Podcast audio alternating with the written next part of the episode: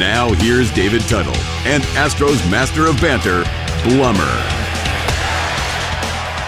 So what uh, what's your take on how the season started with the? I mean, we'll get into obviously the pitch clock Yeah. and stuff, but well, why don't uh, we get into it? Because I mean, yeah. those are those are the big questions. We know that uh, Yeah. the NC. Welcome to Bleacher Blum's podcast. I'm Geoff Blum. My good friend David Tuttle. We've got Mark Ramos on the uh, on on the producer side of it. And uh, every time I say "Welcome to Bleacher Blums," that is he he evaporates into thin air. that's but right. uh, he doesn't have to do Two that. but I turntables always- and a microphone. He's like yeah, he behind the scenes. There he is. He go. But uh, it was a big week in sports, and uh, so the Final Four finished up. We will get to that probably towards the end of the podcast because we know why everybody tunes in to Tuttle and I is because of the baseball banter. And this is the first week of baseball, and I think it is something we need to talk about because I've Yeah. got some stats that I'm going to throw at you. Ooh, Not I'm your looking forward to typical stats, but they have they have relevance in the sense of what we are all watching baseball for. What the hell's this clock doing? What are the bases doing? What does it mean about the shift? So there's some numbers that'll actually give you an idea of how those things are working. But Tuttle, how how have you been watching a lot of baseball? I know the Giants cranked what seven home runs the other day or something like that. They've been bombing hmm. away, which I know is going to make our astrophysicist guest Dr. Meredith Wills pretty excited. She probably wants to get her hands on some baseballs and start tearing those apart. But what's the first week of baseball been like for you, man? Have you been watching? I have. Yeah, it's been great. Um, I was just going to kind of do the little tee off. So we, we do have the Masters, which I think has changed. That comes up on Thursday. That's changed this year because of the LIV Golf Tour. I really feel like there's a Mhm. dynamic there that's changed the whole feel around it. Uh, obviously, the, the NCAA tournament. They showed Kelvin Sampson in the in the stands last night, which uh, that's probably not where he wanted to be. And then back to your question about baseball, and I know that's why everybody tunes in. So I've been watching. Um, I think it's great because um, we've been talking about the rules and the rule changes and you know how it's going to affect the game, but it is good to get back to uh, you know big league baseball. Uh, Judge obviously had a couple home runs in the first series against the Giants. Ohtani and Trout seem to be smashing the ball pretty well. I don't know if we need to get into the Rendon incident. That's been a pretty big um, topic here in Southern California. So, um, but yeah, I mean, I think it's great because you have all these expectations from baseball and the teams with the payroll, like the Dodgers. I mean, they just started out on fire. I mean, but they're playing the Diamondbacks, and you're kind of like, all right, what does that mean? um, you know, the Giants impressed me a little bit against the Yankees. I think they ended up with a split or uh, Mhm. you know, I mean, at least decent. And then I forgot you were we had done the Yankees podcast or the the you know the Bronx Pinstripers podcast last week, but uh, I forgot about the um, I forgot about the White Sox in town. So that's usually a big thing for you having the White Sox and the Astros in town. Your two teams splitting their opening series. So uh, definitely watched a little bit of baseball. It's interesting to see how it starts out, but baseball more than any other sport. I know when we get cranked up about the first week of the NFL, it's like, oh my God, you know, Aaron Rodgers lost 35 to three and, you know, he's going to be done forever. And all of a sudden they're 13 and four and they're in the playoffs. And you're like, okay, baseball is so different, right? I mean, the Phillies got gosh. swept, I think. They start out 0 and 3 and everyone's like, but the the world doesn't cave in, you know? Then they go 3 and mm-hmm. 3 and I mean, it's just one of those weird things unless we're talking about the Reds from last year when they were like 3 and 27. So so yeah, so that kind of I mean, I hope that's the the synopsis you were looking for. I mean, I'm curious to know your thoughts when you are a team like the Phillies and your payroll's high and you're expected to compete with the Mets and you sign mm-hmm. Trea Turner and you get all this stuff going and you start out 0 and 3. What does that feel like in the clubhouse? And if you're in, you know, if you're an old pro, you're like, who cares, right? Like we're gonna get this thing going. No, that's exactly right. No, a big nothing burger to start the season for the Philadelphia Phillies. And you know what's interesting too is a lot of these high payroll teams. You know, like you said, the Giants played the Yankees tough.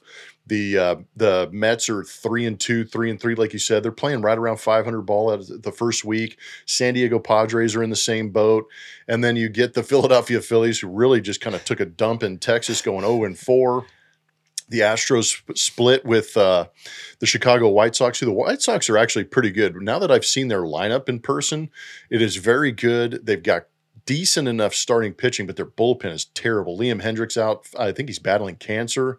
Uh, uh, Crochet is a big left-hander that it hasn't come out, uh, come off the IL yet. He's a big piece. but they need they need some bullpen help. Um, but you know, it, it's so easy for media. I mean, media is always looking for storylines, so you it's easy to panic and create panic as a writer or yeah. a, a pontificator to go out there and say, "Oh my gosh, this isn't the team we thought they were going to be." But you know as well as I do, by the time July rolls around, things start to like separate themselves, and you'll see good teams playing well, and they'll have the record to prove it. But in the first week, you know, we got to see a banner drop in Houston. I've got my ring. It's fantastic. And I completely blew it and left it in the safe downstairs. So I don't have it to show on our YouTube channel. I've got to be better at this. Um, but uh, it was awesome. It was, it was a lot of fun, you know, and I think it was kind of interesting to watch a team like the Astros are like, yay, we won. We know we're good. Okay. We got the rings. They're like, okay, can we start playing baseball now? because, you know, the, the, the ceremonies 30 minutes before game time really disrupt a lot of the routine. And I think the Astros actually like getting into the grind, much like you and I. We actually enjoy the grind, I would say. You know, you got to be a bit of a, I think, a sadist. You know, you got to enjoy the pain a little bit to be a ball player. Yep. And that involves failing a lot before you succeed. It involves doing something repetitively for day in, day out and have that routine. And we're kind of in that. I don't know how you felt when you played these seasons. Even in the minor leagues, you were playing 140 some odd games. You know, once that first series kind of gets out of the way, as a ball player and even in the broadcast booth for me, I'm like, boom, we're into the grind. Let's go. Yeah, no, you settle in. I absolutely, and I hope it's like that for most people. and we we always talk about relating, you know, but what that we takes did. the panic off it, doesn't it? A little bit. Oh, absolutely. But that's yeah. because baseball is such a grind comparatively. And I, have always made the analogy of that towards real life, you know, now raising kids and everything. And I'm always surprised mm-hmm. when I work with people who they want everything to stay the same. And I realize that's kind of what we're talking about. But the the the key to keeping your routine the same is everything's different every day. And it teaches you to be comfortable or, you know, calm um, you know have some calm within the storm i guess. And i think yeah, that's the that's point. the reason baseball players have a routine. It's not as much a superstition. The reason we have a routine is so that we can kind of make I don't know, normalcy out of the craziness that is. You know, I went 0 mm-hmm. for 4 yesterday, and today I went 3 for 4 with two home runs, and everybody wants to talk to me. you got to keep that really flat, right? Because, yep. you know, because it's going to be different every every year. So, um, or every day, I should say. And the pitching part was great because I remember being a starter for a while and you kind of got in a routine there. And then I was in the bullpen for a couple years. And I really liked the bullpen because you would show up to the yard, you know, run for an hour, do your stretching, do everything you need to do, uh, get a little long toss in or throw, and you just got really settled into a routine. And you didn't, to your point, the chaos of the game didn't really matter because you knew you were, you were prepared. So I think that's the kind of the message that you're talking about. These guys, yeah, you know, whether the Phillies start out 0 and 4 or 4 and 0, hopefully they don't get too high or too low. And we know what their payroll and their and their um, the roster, they're going to be in the mix at the end. It is uh, interesting you brought up the White Sox bullpen already because in a situation like that, it is like having guys on the IL. I think Liam Hendriks is definitely going to be back at some point. You know, not going when you set up your payroll and you set up your roster the way you want to, um, and then not having some pieces involved that you counted on as mm-hmm. you said, maybe you were more impressed with the White Sox than you thought because it, then you know if they get those other pieces back, they're going to be a, a, force to be reckoned with. So it's interesting at the beginning of the year. Um, and maybe the good transition here will be to the rule changes in terms of what we're seeing. Everybody's in the flow. We like seeing big league baseball, but with the rule changes, what what did you see? I know last time you mentioned your color and your commentary has gotten yeah. different because the the speed of the game too. So how does how, how has that transition been for you? I I don't know how it is for the fans, but I feel better. The regular season, I really felt like the regular season was going to bring or or try to encourage a little more normalcy and that's kind of where I find myself in the first 5 6 games that we've been able to cover is that I've got a little more of my routine back and I'm not as panicked and I'm not as rushed. I have a little bit better understanding of the pace and I'm being able to adjust. So that's kind of your that's kind of what to, what Tuttle is talking about is you know, when you are in the chaos of of certain things, the ability to have that routine and adjust is what makes you a better ball player. It makes you a better person. Uh, not being scared of it and trying to understand it, but at the same time, one of my big things is being prepared. So I feel like I'm a little more prepared going into these games in the regular season. Uh, rosters are set. I'm familiar with some of the guys. I know the storylines, and therefore I can get in and get out of some of my segments a little bit better uh, as opposed to spring training where I felt like everything was just coming at me out of a fire hose, and I was like, "Wait, what?" You know, I couldn't get I couldn't get the words out in time, and it might have been a little bit self imposed because that clock is so jarring to see it on the field and counting down and realizing, you know, the finality of having to throw a pitch or an inning starting or whatever it is, but since the since the games have started, the clock. It, I am aware of the clock. It, there's two very large clocks in center field, and there's two very large clocks behind home plate for both hitters and pitchers. Uh, I know it's there, but I'm not fearful of it. The pitchers have done a very good job of handling it. Uh, the one thing that I've actually noticed more frequently and paid more attention to is the step offs and the disengagements because now it's one more element where I've got to kind of stay involved and, and see and recognize because it affects what might happen in that at bat and I've actually seen the numbers kind of jump as far as uh, as far as stolen bases are concerned. And I don't know how in depth you want to get. i am going to ask you what how you feel watching these games on TV. Has the clock or any of these rules really affected the way you watch a game, or is it? And another thing is, has it affected the quality of the game you're watching? You know, I think we said this before. I'm more curious about the playoff aspect because of the, you know, the heightened intensity or the high leverage innings. But I do mm-hmm. think I do like the strategy. And I think, you know, just like we always say, not that we have a crystal ball, but we played long enough to know that that was going to definitely affect the game the step offs, the timing of the stolen yeah. bases. And we thought that steals would go up. And I think, um, you know, we talked about Anthony Rizzo last time, an intelligent ball player, you know, that's typically like 12 for 13 in stolen bases, something like that. He, we might see him, you know, 17 for 18 or 18 for 20 this year because you know he'll pick his spots but also now with the step offs and the throwovers you can actually time your yeah. um time that you know time when you're going to go so i do i do see that being a new um kind of wrinkle in the game and to your point watching the clock and figuring it out it's just another thing you have to be aware of it's not something you've ever had to mm-hmm. count before and you're like oh my god did he step off twice or three times yeah. and now he has to go to the plate and you know so and i'm sure to your point about getting into the flow that that'll just come with the season. It'll just be another thing that that just is automatic, I guess, as opposed to something you actually have to consciously pay attention to at this point.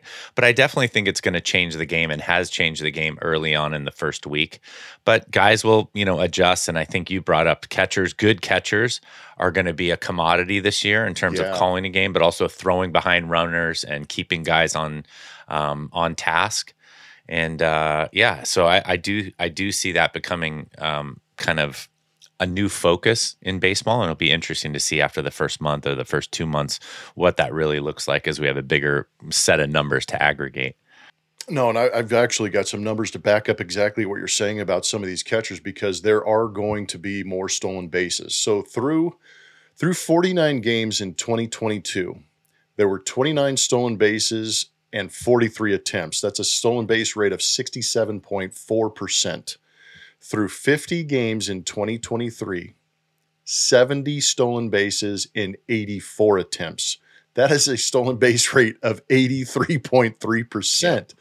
So that is to Tuttle's point is that, that you are encouraging base runners to run, but you better damn well have that catcher that can throw some guys out. And that's going to be the big question mark is if these guys can't throw anybody out and that reputation starts to build throughout the course of the season, because you know as well as I do, Tuttle, 50 games through uh, over all of baseball is not, that's a small, small sample size. Yep. And that might actually go up because more teams get exposed for not having that catcher or the pitcher who's able to keep that runner at bay. Yeah, you know the Gary Sanchez's of the world, like it's like automatic oh. DH now. No, I'm just saying there he's going to be a DH, or they're going to try. Right, he's going to have to play left field or DH, and that's Ooh. it. I mean, it just it's just not going to, you know, the Maldonados, the Realmutos. We talked about that last time as well. Yeah. Those guys are going to be such a commodity, and I do think it's interesting when you start putting the dichotomy of we're playing faster games. We're getting them done in two and a half hours, unless you play an eleven inning like long game last night, like you like you guys did. But but essentially, you're getting these games down to two and a half, two forty five. But your stolen base you're percentage right. is much higher, and you have these guys running around. It reminds me of when my daughter played softball and they first implemented like stealing. So every girl mm-hmm. would get up there, even yeah. girls that couldn't hit, and try and walk, and then steal second and steal third. I, I, so I mean, I'm not diminishing big league baseball to that, but it's funny how you would think if stolen bases are up and guys are on the base paths and more things are happening, that the game is going to be longer. But I do think it's an interesting element when you're actually speeding the game game up, but you have these guys running around the bases. So it it's going to be interesting. Um, I think as we start looking deeper into it, um, and as you pointed out, we've only you know 50 games was your number, but 100 games in, 150 games to see um, you know how it plays out. But I do think it's mm-hmm. interesting mm-hmm. that uh, the games are actually faster, but there are more guys running around the bases freely. Yeah, there's, but it, but that's the whole idea too, is to create more action. And the stolen base is one of those more attractive things that that fans like to see because there's an element of risk involved in that, but you're eliminating some of the risk with the clock, the step offs, and the bigger base. So you're encouraging the running. And that's one thing that analytics hated before was the stolen base. It was like the sacrifice bunt. Why am I going to risk giving you this out when I know I can hit a two run home run? But if you get thrown out stealing, it turns it into a solo home run. So I do like the, the strategy of having those guys being able to steal and run themselves into scoring position. To Tuttle's point, you kind of nailed it. I don't know if you saw the numbers, but you were you were borderline spot on because the game times in 2022 through 42 games, three hours and eight minutes and a legit 30 minutes have been knocked off those games to two hours and 38 minutes in 2023. Granted, I, I called a game the other day, it went 11 innings. The final game time on that was three hours and 21 minutes. So you played two more innings and played almost an hour more. But you had the Manfred man. There's a lot of things going on in those extra innings. Manfred man. But that's not bad. I can handle I can handle the extra innings for maybe an extra 45 minutes. It's not too bad. What if I told you that without the shift, that batting average is up 15 points across the league? Not surprising, right? Mm-hmm. I mean, mm-hmm. that's what we expect because we've we seen guys, the same spot swingers of the world, and guys that are, you know, either pull hitters or spray hitters. I mean, the spray hitters have always had a higher average because they hit the ball where it's pitched and, you know, they can hit behind runners, things like that. And the shift would take those away. So you would stack an extra guy, of course, in the spot where you tend to hit the ball. You would think that you would have a lower batting average with the shift. So I do think it's not too surprising of a statistic. I do go back to your time thing, which is great. A three hour and 21 minute, 11 inning game is mm-hmm. still probably accomplishing um, what Major League Baseball wants, which is a faster game time overall, even if you go extra innings. You know, it's better than a four hour and 21 minute game time. So, and now that you're on the media side, a pontificator, as you like to say, it's got to be more appealing for you guys as you hone your skills, you and TK and Julia, yes. kind of speeding up the broadcast and, you know, moving through it as long as you're getting real baseball, as we said before. We just didn't want it to affect the game in a in a way that you weren't getting to see these guys perform at their highest level. So I think so far so good, believe it or not, but that's what we expected. And so, you know, the playoffs to be determined, we got a long way to go before that. So Yeah, but that's one thing we both talked about. Once you set that 26 man roster and started to play big league baseball, not the yeah. spring training th- the spring training game, you're going to see better baseball in a better amount of time and I think that you're right if you had to judge it on the first 50 games overall in Major League Baseball, I think it has worked out pretty well. Yeah. But I just wanted to uh, the shift, well, you know. Yeah, give me yeah, give me a, your impressions of the shift. That's what I was going to say. So I would see I would say that the average being up is expected, but what what have you seen in terms of pitching and hitting and actually the style? Like I, I, I, I mean, love this. This is a yeah. great question because that was one of the first things that I started to notice in spring training was more guys were going up the middle of the field. And my first thought when you talked about taking away the shift is uh, you go back to uh, the art of hitting when Ted Williams was in that book, writing that book, The Art of Hitting, and he talked about sh- you know when guys would play shifts against him. He said, "Well, you know what? You know how I'm going to beat the shift? I'm going to hit it over their heads." And I think that really became the mentality in the last five or six years is you know what? I'm not going to adjust my swing and get base hits. I'm just going to try and drop and drive hit it over their heads take the extra base hits take the home runs and i'm going to leave. I don't care about my batting average or strikeouts. My idea when this shift was eliminated is it's going to shift the way you think about hitting. Instead of trying to hit it over guys I'm going to get to a two strike count and I may shorten up a little bit and try and punch it through the infield. And we've seen more of that. So I think that that ball in play number is going to go up, which will make batting averages go up. I think guys, maybe hopefully it cuts down on strikeouts because they'll be able to put the ball in play. Kyle Tucker, Yordan Alvarez have already benefited from it. They've had a couple of rollovers on changeups. There's a guy being held on at first base. There's only a second baseman on the right side. I can only imagine what it looks like in their mind to see so much open area and have them fundamentally get more sound and hit line drives up the middle. So hopefully that changes that game a little bit. I don't know if you've seen it. Joey Gallo is hitting 300. Granted, wow. 14, 15 at bats, but he's he's hitting a little bit better. You know who's not? Cody Bellinger. He's hitting 067. He hasn't figured out the contact part yet. Once he makes contact, he may be able to take advantage of that. So, contact is being encouraged by the shift, which I love to see. I love that you have Gallo and Bellinger stats. You know what's interesting about all this is we've crushed analytics um, quite a bit. Uh, not crushed it. I mean, we know analytics is a huge part of the game, but we've said that you can't use that solely uh, yes. to build your ball club and make um, you know make decisions. I would say that the idea that these crazy rule changes are actually speeding up the game and actually making, you know, so the stolen base rate is way up to 80%. It's up about 20%, right? A, a 66 mm-hmm. to 84%. So you're up 20% in terms of stolen base success. You have higher batting averages, more base runners, and the game time is, you know, approximately 45 minutes faster. I mean, I think they're accomplishing, at least initially, what they wanted to accomplish.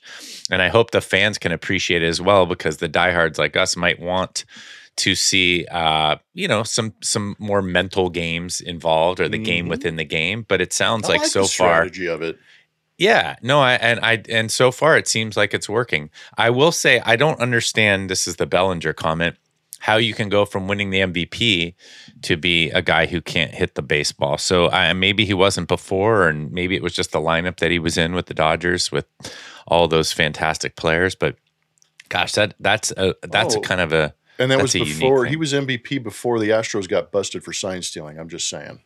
Oh, got you. Thank you. Well, there you go. No, I mean I wanted an answer, that's, that's and, and I'm not ornery Astro fan answer right there. Yeah, well, eh, there might be some truth to it, right? Because no other team was cheating, and sometimes there's the uh, the squeak uh, the squeaky wheel gets the grease or whatever they say. The mm-hmm. squeaky wheel gets the grease. Max it's kind of like batting average has gone down year after year too. So. Yeah, yeah. It's like why why would you be screaming so loud at getting you know these cheaters mm-hmm. out of mm-hmm. the game, right? The look at them. Don't look at us. Look at them. Yeah, that's right. there you go. Hey, I like it. All right. Yeah, everybody uh, was benefiting from the same uh, from the same uh, sources, I guess. So yes. Anyway, that's that's probably a good time to transition. I did want to ask you about the tournament. You didn't go to the game because you were running concurrently, but the basketball game last night was actually pretty good, and it was interesting how none of you know obviously none of the number one seeds two seeds in there. UConn was kind of the favorite as soon as the elite eight uh, was narrowed down. But we talk about parity in most sports but seeing like a florida atlantic and a san diego state which is the third most winning basketball program um, in the last few years behind houston i guess. Mm-hmm. um, houston's in the top three as well what uh, what did you? I mean, I guess obviously you didn't get to watch the game last night, but what what do you think about the parity with the NCAA tournament? And I think it's been happening over the past few years in general. Um, but the transfer portal and all that, just you know, a quick thought on the the basketball oh, tournament. Oh man, I think that this whole this whole transfer portal thing may have gotten exposed with with uh, the parity that we've seen in basketball, and what what the hell happened with the seeding? That's what I want to know. Like the seeding of all of these teams just seems it was grossly out of whack. Uh, you know, these number what what was it? The first Final Four that we didn't see a one, two, th- or three seed in it. You know, a number four seed ends up winning this whole thing, playing against what was San Diego State a nine seed? Uh, five. Five. Florida seed. Atlantic so, I mean, was a nine. San Diego okay, State was go. a five. Yeah, yeah.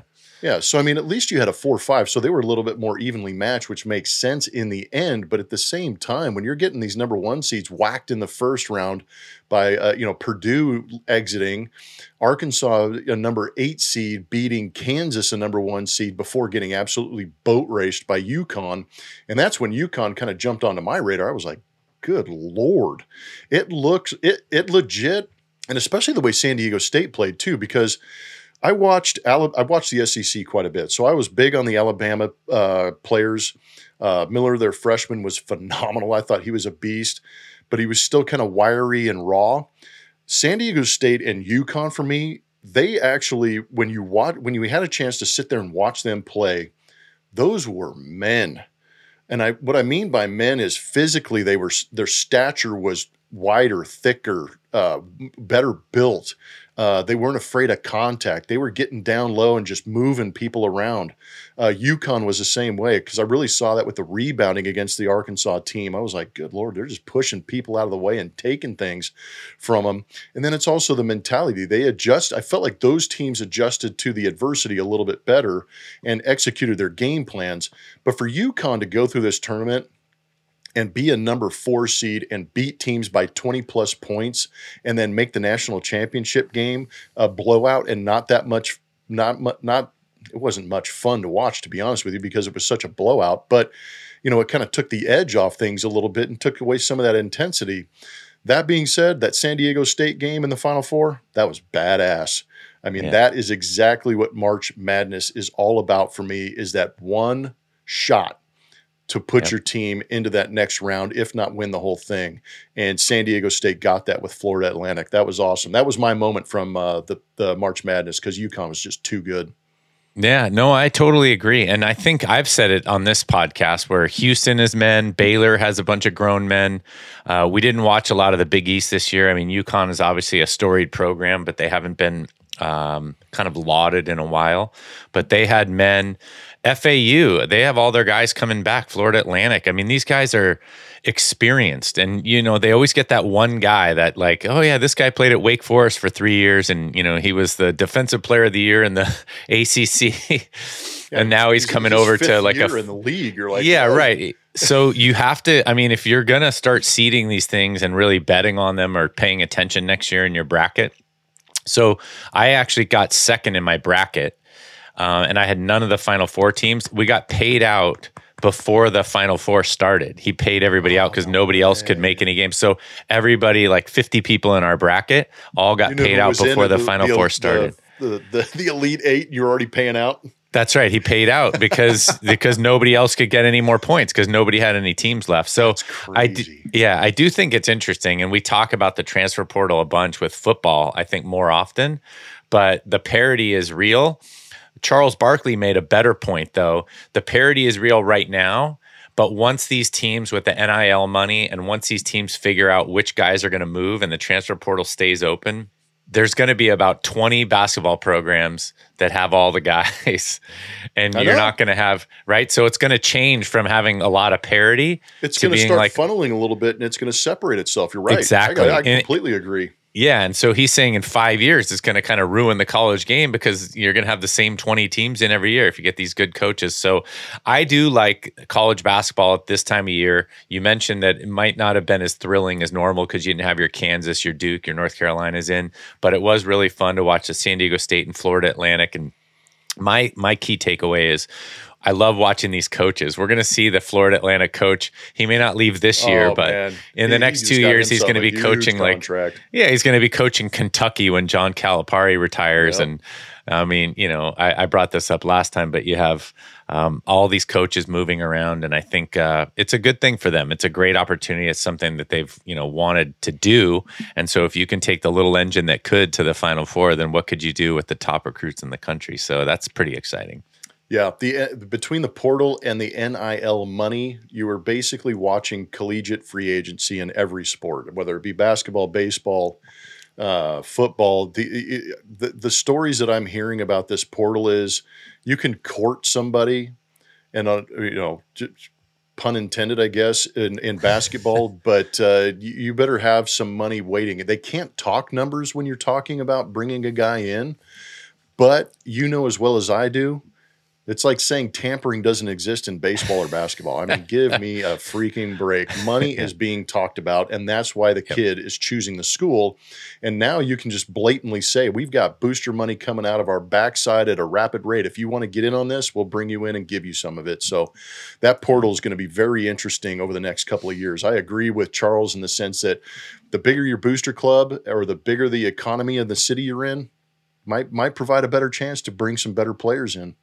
Yeah. And and then the guys that get phased out or pushed out by those guys coming in, they go somewhere else. So it's going to be a lot of that, that there yeah. might be some residual effect on some pretty good players going to other schools, but not being the, the the mega teams like we see in the NBA and now what we're trying to see in in baseball.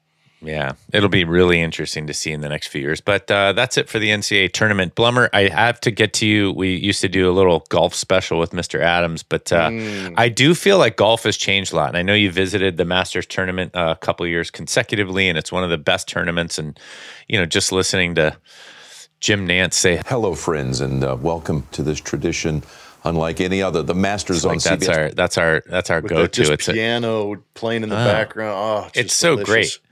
But they're trying to make it contentious. And I read an article about Fred Couples mm-hmm. making some comments, obviously, yeah. about Sergio yeah. Garcia and Phil Mickelson and just interesting. And I really liked actually what Fred Couples said. He said, You know, I love those guys as golfers. I just think they're being buffoons in terms of their commentary around the money. So, you know, I respect them. I, I care about them. I just think that they're not making uh, sound statements. But neither here nor there.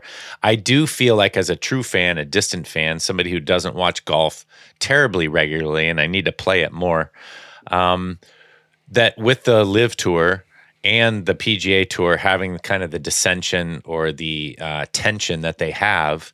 This Masters seems a little bit kind of like us versus them. It doesn't seem like, hey, yeah. here are all the favorites. It's kind of like, here's the favorite from the LIV Tour, and he's going to play in the Masters, and here's the favorite from this tour, like DeChambeau and you know the re- the the rest of the guys, um, you know JT and uh, Rory and guys like that. So, what do you think is? I mean, ultimately, the winner is going to be the winner, and they're going to be lauded. It's one of the best golf tournaments in the on the planet. But what do you think? with the tension and do you see that affecting kind of the outcome or affecting how the tournament plays out this year yeah, and I think you need to start with this being the first major of the year. We know that the players uh, uh, down in Florida was just played, but at the same time, it that's not technically a major.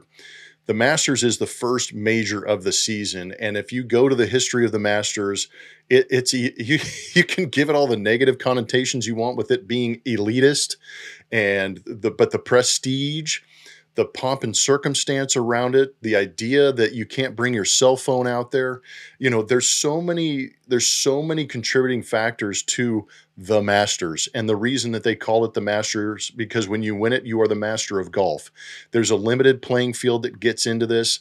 And since the LIV Tour has come into existence, it's really been that separation of of money grabbers as opposed to the traditionalists that play play play to earn money as opposed to just getting paid and going out there and kind of being a skit with their shorts on and things like that you know?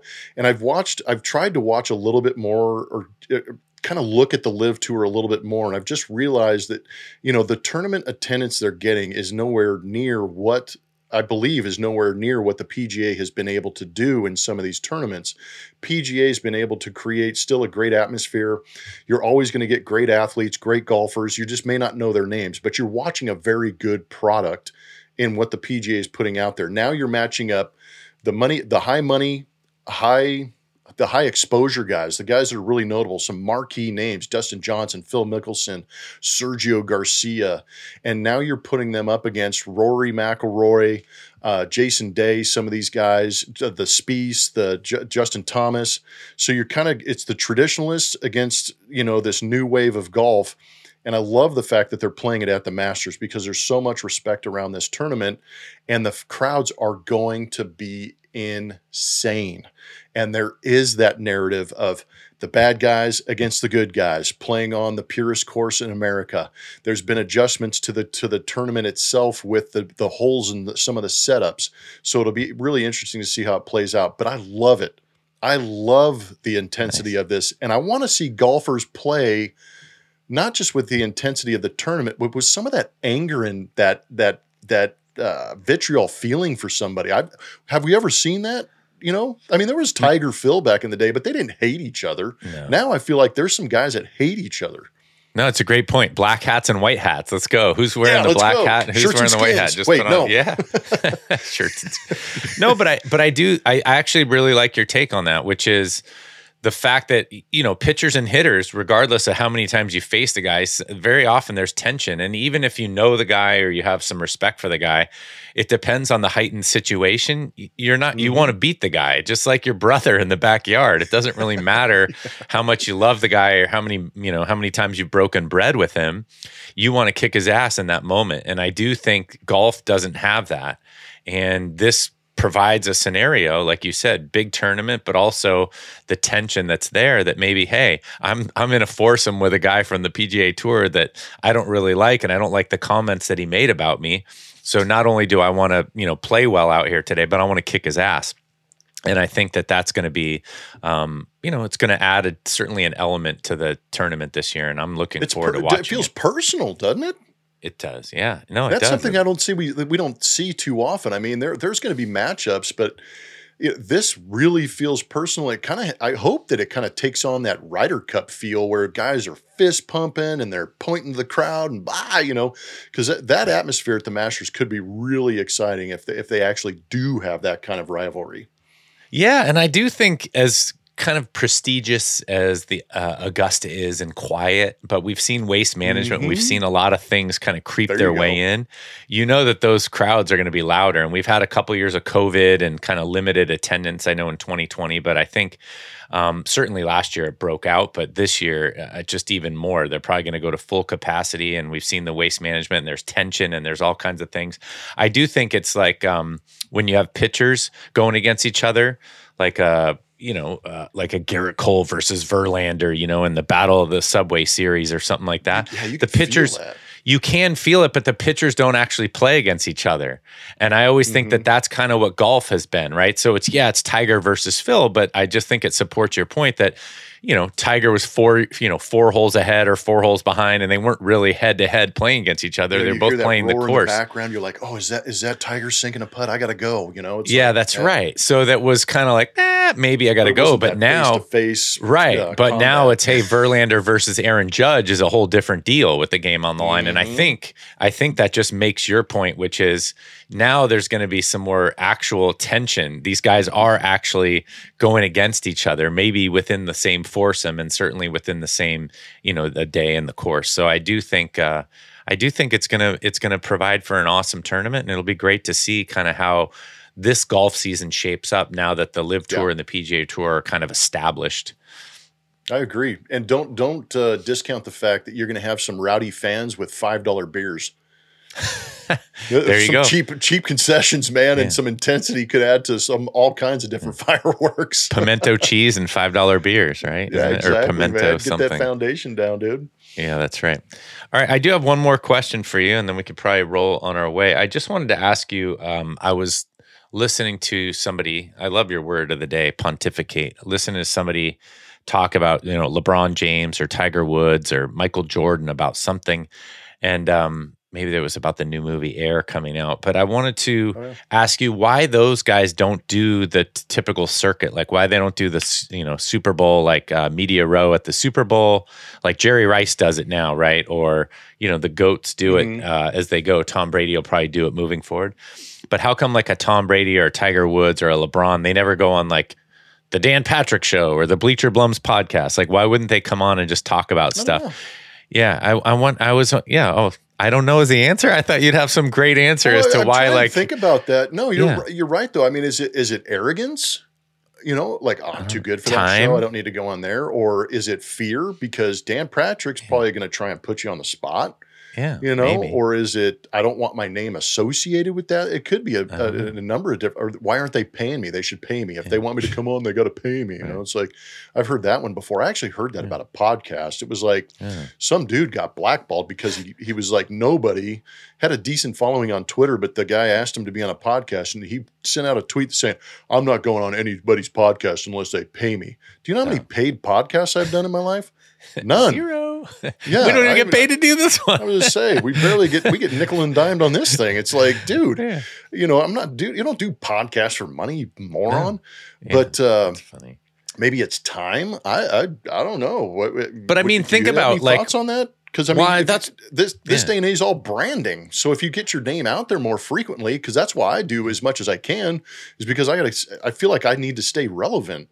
Right. But I mean, I'm trying to think of the bigger guys you played with. So we both know Trevor Hoffman, but I mean, obviously, I think you were in the locker room with Tony Gwynn at times. Like, what? I mean, who? Been around him, yeah.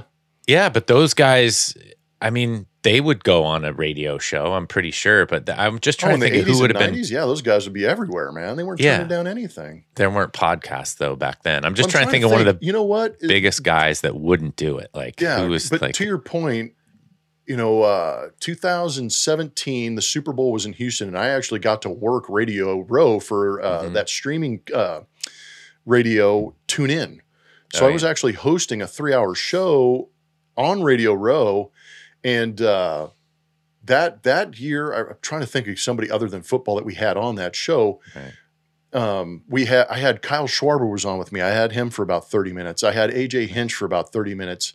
You know, so you did have people outside that realm. And I remember doing the All Star game when it was in San Diego for TuneIn. And I mean, we had Marshall, we had like, you know, Marshall Faulk was on there. Uh, we had some of these other guys that were on there. So there were football guys making the rounds, but you're right. Those current superstars, you just don't see them. You'll see them in the stands, maybe watching the game, but they aren't going around, you know, making themselves available at all. Yeah. I just wonder if it's like a secret club that we don't know about. They do the Yeah. secret handshake. Like anyway, I, I just I, I just put it out there so maybe um, you know our listeners can get us at real David Tuttle at Blummer27 on Instagram and Twitter and just let us know if they have some thoughts around it. And like you said, I mean, if it's arrogance or money or whatever, I have no idea. I typically think it's just probably time and energy, right? Because if they go on someone's I think that's show, then they have to go on everybody's show and they there is a level you get to, right? Where Mm-hmm. I mean, you know, you make a living doing this typically and you're a celebrity in Houston, but you know, I mean, it's a, it's a whole different deal, right? I mean, it's a whole different deal when you get to I think they somebody was making a comment like if Ronaldo does a tweet, you know, it goes to Mm-hmm. 2 million followers, you know, and he can get paid whatever, $100,000 or $500,000 a tweet, something like that. So I think it just ends up being um you know, there's you only have so much so much time and energy in a day, and it probably is just a demand on their time. But I, I don't know. I was thinking about it. Like I haven't heard LeBron James on an interview in a while, and I just thought it'd be interesting to, you know, figure out what's what's going on in there. So No, I think you good. That was good. I'm good. That's all I got for the day. I mean, I don't know. You got anything? No, I mean there was just all the taunting and uh, Rendon. I mean there were some real controversies out there. I don't know if we need to touch on it or we can touch on it later. But uh, No, we can. I mean, the taunting thing was interesting because they're the, everyone's saying it's a double standard. I think uh, you know Caitlin Clark handled that pretty well in terms of saying, "Oh, I don't, I wasn't paying attention. We just, it's well, and I didn't think it was that big a deal. I was like, I didn't either." she did it to another team. She had Yeah. it done to her, and I mean that's Yeah. usually how sports go. And try and Yeah. just put yourself in the try try and remember what it was like being 18 to 21, and imagine being that age and being the best. Yeah. And this day and age where there's a camera everywhere, you're going to talk a little shit. Come on, man, Yeah. dude. I talked Yeah, plenty of shit in college. I was like, dude, fuck, you know, f this guy. you know, Yeah. I- so I was like, I was like, why are we making this like a huge? We're making it way bigger than I thought it needed to be. Well, this goes back to the social media aspect, really. I mean, Mhm. we we said things and did things. I've told you stories about some of my tension in college with uh, McCarty. I didn't like McCarty. Sorry, Yeah, David. Stanford. You're still ugh. Anyway, but uh, but we would just talk face to face right there on the field, but nobody was like filming it or you know like, hey, you know, we got a camera right in your face saying, hey, this is what's going to Yeah. happen. Um, as it relates to taunting and being able to handle it, where do we see this? With uh, there was a thing in the uh, a couple weeks ago about a soccer fan and a player getting into it in terms of a swipe or whatever, and then obviously Rendon just got suspended for four games. It was supposed to be five, and he was going to appeal, so they made it four. That's really interesting. But uh, what I mean, we do see fans crossing the line a little more than maybe in the past. Um, and maybe it is what we kind of already just talked about the taunting, the social media captures all this stuff, like things that people are saying, because people have said terrible things to ball players and athletes for years and years. And you just kind of got to you know, comes with the territory. But I just wanted to know your thoughts on. Uh, I mean, I didn't hear anything inside about what Rendon. He said he wasn't allowed to talk about it, but obviously we kind of saw the video. But what are your thoughts about that, and where do you think it's going? Because that's something I think we definitely need to nip in the bud, and we've talked about yes. it before. No, I think Major League Baseball needs to step in. The, the, these are situations, and you know, hopefully this was a hopefully this was a milder incident than what could have been. Because if he did get a hold of him and he did knock him out, or if there did start, you know, if you did start to see fists flying or somebody go in the stands, you know, the the malice at the palace is one of those things yeah. I think about, you know, with Ron Artest. But you know, you do need to stop these things. And I think security needs to be a little more aware. But I think this is the environment you've created be- via social media because you get keyboard warriors where there's no consequences when you send a tweet out.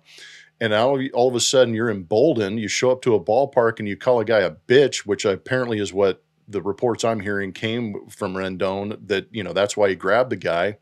And you're going to get this physical altercation or, you know, something's going to happen. So, baseball needs to nip that in the bud. Fans need to understand that you are yelling at a guy, a person, a player, whether it's female, male, whatever it is, you're yelling at a person, and a person is going to react when provoked in a certain way. You don't know what kind of mood they're going to be in. So watch your ass because we're getting to that point where guys are getting sick of hearing it. And I think yeah. that's where Rendon got I don't know what set him off, if that was just it or if something else was going on. But Major League Baseball needs to do a better job of having security because these fans, we want to have the interaction, but we don't want to have that kind of interaction. Yeah, and I've, I mean, I've, I, I knew a couple of buddies of mine that used to work at the Irvine, uh, the the Meadows over there, concerts mm-hmm. that you've been there before. It's shut down now, but you know they would give them a yellow jacket and they would stand in front and they're like, "Yeah, I get to go to these concerts for free," and they would stand with their back facing you know, and then they would give the yellow jacket to their buddy who could get into the, you know, VIP area. And I mean, you got to wonder these security guys too. You know, it's one thing if it's a police officer, but if it's just stadium security that grew up as a whatever, an Oakland A's fan, and then mm-hmm. some guy and a couple Oakland A's fans are getting rowdy after a couple beers. I mean, is that really security or is it just kind of, you know, you know, the brotherhood of, hey, we're all A's fans. And I do think there's, yeah, it's there you go. It's eyewash, right? So so then then what do you do? Because I think, I mean, we have to hold ourselves accountable as athletes yes. um, and as human beings There's on both sides standard. of that. There's but a, maybe Rendon gets his. I totally agree, and that's why you're getting paid to be on that side of the fence. But Rendon gets suspended for four games. If this guy's back in the stadium, I got to assume he's probably not going to be allowed into Major League Baseball stadiums again, and you know he's on the hope. list you would hope. But gosh, if you see that guy at games, I mean, I, I, agree. The keyboard warriors and the yelling and people wanting to be participatory. I remember when we were growing up, a guy, you know, streaker would run on the field at football games. And guess what the camera would do? It would follow the streaker on the field. And obviously they shut that down, right? These guys are getting no publicity. Anytime somebody gets on the field, you know, the camera goes away instantly. And I do think that, um, you know, not lauding people and not allowing people to have a platform to kind of get away with something like this could certainly help. So uh, it, it is unfortunate, and we do know people are going to be yelling and you know causing trouble. But uh, I don't know. I, I don't know if Rendon acted appropriately or not. But this, these are situations that I feel like are just probably I don't know going to be more uh, going to occur more often than less. And I don't know what your thoughts are on that, but. It's definitely a possibility. I, I hope yeah. it doesn't, but I've uh, you know following the team that I follow and understanding how many teams and fan bases hate these guys. I know that the security is ramped up around the Houston Astros, and fortunately, these situations haven't come to a head. But at the same time, to your point, it is disappointing that Rendon got to that point and acted on it, as opposed to what I've seen the last two years with the Astros. Is is I've seen some real hate and really awful language used at these guys, and they've been so professional about it. So, I mean, if you're looking for an example on how to handle it, the Astros have done a very good job because everywhere they go, whether it's at the hotels or on the buses, in the parking lots, on the field, they get it nonstop and they've actually handled it extremely well. Yeah. So hopefully and, that's an, a good example. Yeah, that is. And that's impressive when you think about it. And you wonder why these guys isolate themselves or they don't feel like signing autographs all day right. long or they keep distance Such between their point. families and the fans Mhm. is, you know, it's the fans' fault, right? I mean, it's like, look, I don't want to be isolate, you know, I don't want to isolate myself, but I feel like I need to. there. Yeah. Yeah, I don't want to put myself out there so that what you know that one person gets through the crack, and you know it's typical in most things in the world. One bad apple spoils the bunch. So Mhm. hopefully there are no bad apples on this podcast, and uh, it's not spoiled for anybody. So that's know all I got. Blummer. No, we're good. we're good. We saw that with the fan vote that we had on our Bleacher Blums Instagram. There you go. That's right. But no, it's it's been a good podcast. It's been a fun podcast. Uh, keep your ears open because we may be coming at you a little bit later in the week, trying to make up for lost time.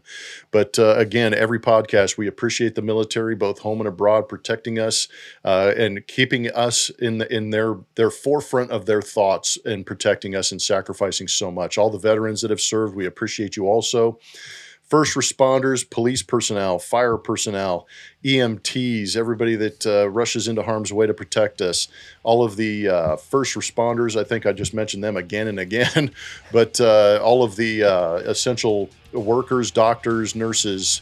All the uh, teachers out there, the essential workers, stocking shelves again. We appreciate everybody out there who's working extremely hard and letting us be a part of your day for a brief moment. We greatly appreciate you. Yeah, and if you're over the age of 45, don't forget to get screened for colorectal cancer. And always on this podcast, we encourage our listeners to get after it and believe it. Believe it. Believe it. It's a good thing this podcast isn't of length because we would have to have poo poo breaks. Nobody needs time for a poo break. Potty breaks. Pee potty poo. One of those. Yeah. Uh, potty humor's the best. Yes, it is.